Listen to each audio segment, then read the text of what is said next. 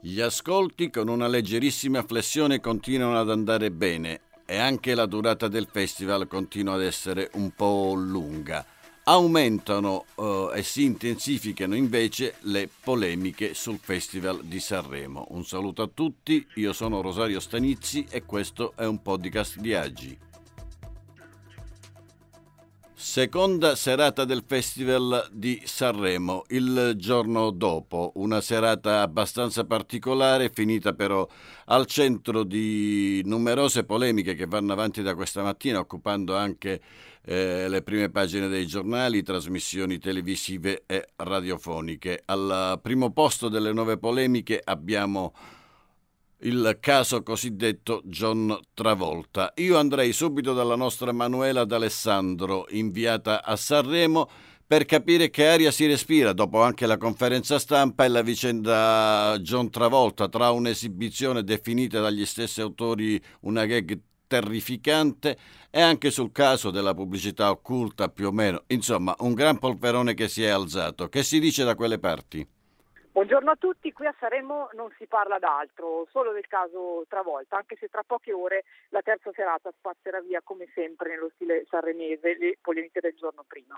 Eh, stamattina la RAI in conferenza stampa ha puntualizzato alcuni aspetti di, eh, di, di questo caso legati all'esibizione dell'attore americano che ehm, è stato indotto diciamo, a ballare il qua qua qua eh, da Fiorello, eh, una scena che è diventata un super meme eh, che, che, sta impazzando sui social, che però alcuni hanno letto come una sorta di umiliazione dell'attore americano. E poi c'è quest'altro secondo tema ehm, piccante che è quello di una eh, presunta pubblicità occulta da parte di Travolta che indossava delle scarpe con un logo anche abbastanza noto eh, e che non, non è, è, stato inquadrato in continuazione, non è stato in nessun modo nascosto eh, dalla RAI. Eh, le risposte che sono arrivate ehm, anche da parte di Amadeus con una certa insofferenza eh, sono state che eh, Travolta sapeva che avrebbe ballato il qua qua qua, eh, sapeva per filo e per segno tutto quello che sarebbe accaduto, quindi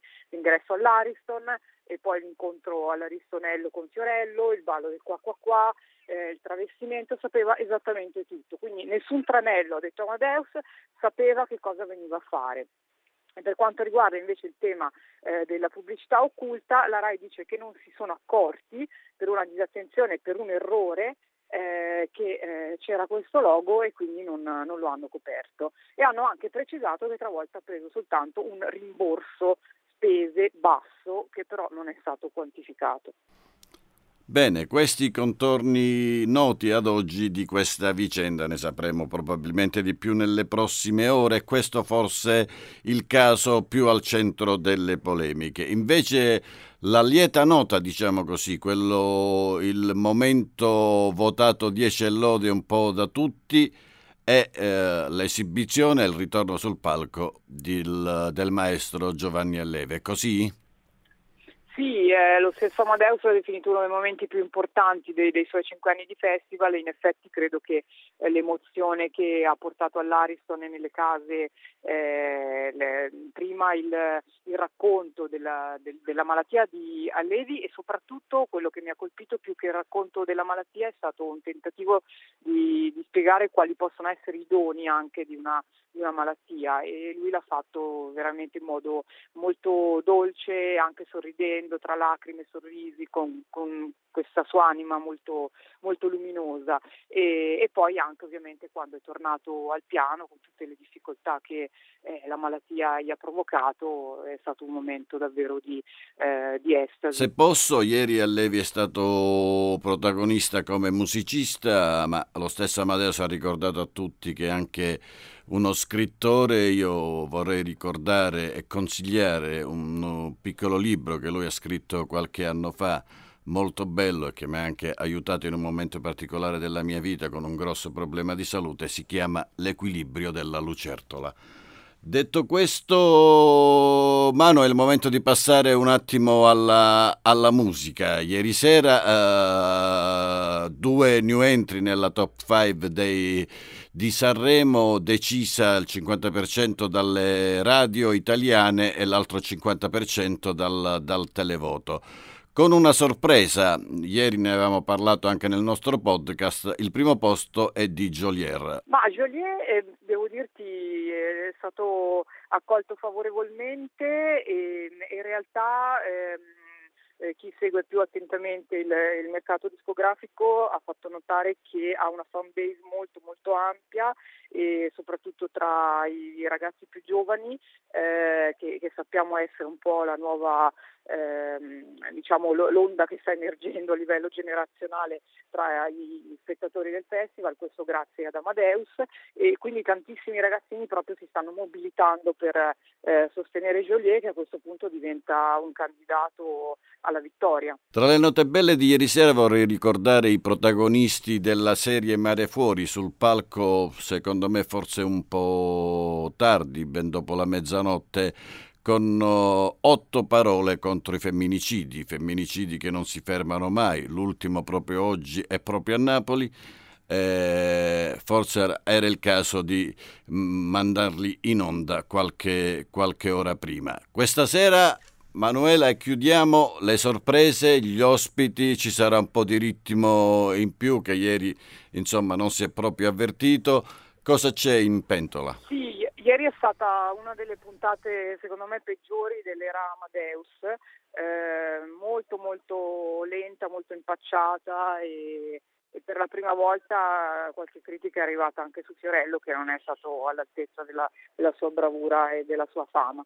Eh, stasera abbiamo gli altri 15 eh, cantanti presentati dai colleghi come è già accaduto eh, ieri sera, abbiamo anche qualcuno tra i favoritissimi come eh, Angelina Mango e, e, quindi c'è grande attesa anche per, per, questa classifica, perché poi alla fine le, le varie giurie si mixeranno, sistema abbastanza complesso e quindi già stasera vedremo alcuni orientamenti importanti. Votano di nuovo le radio e il televoto.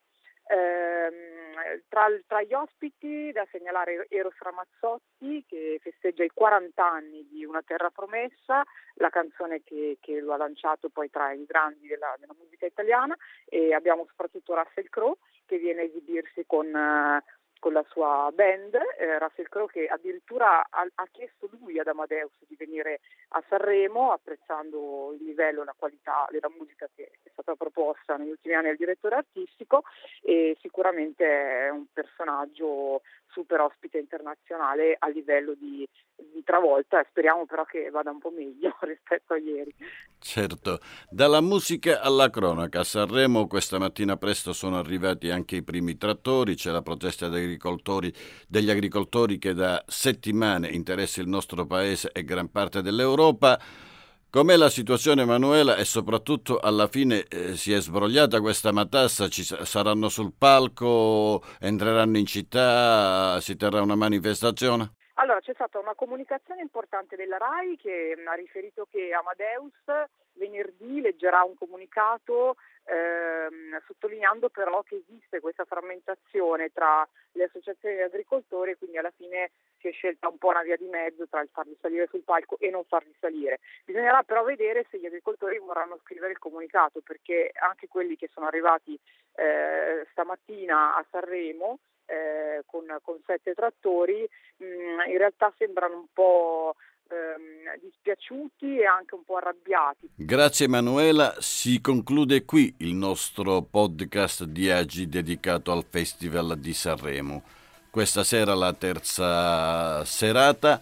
Buon festival a tutti, grazie di averci seguiti. Io sono Rosario Stanizzi, da Agi è tutto.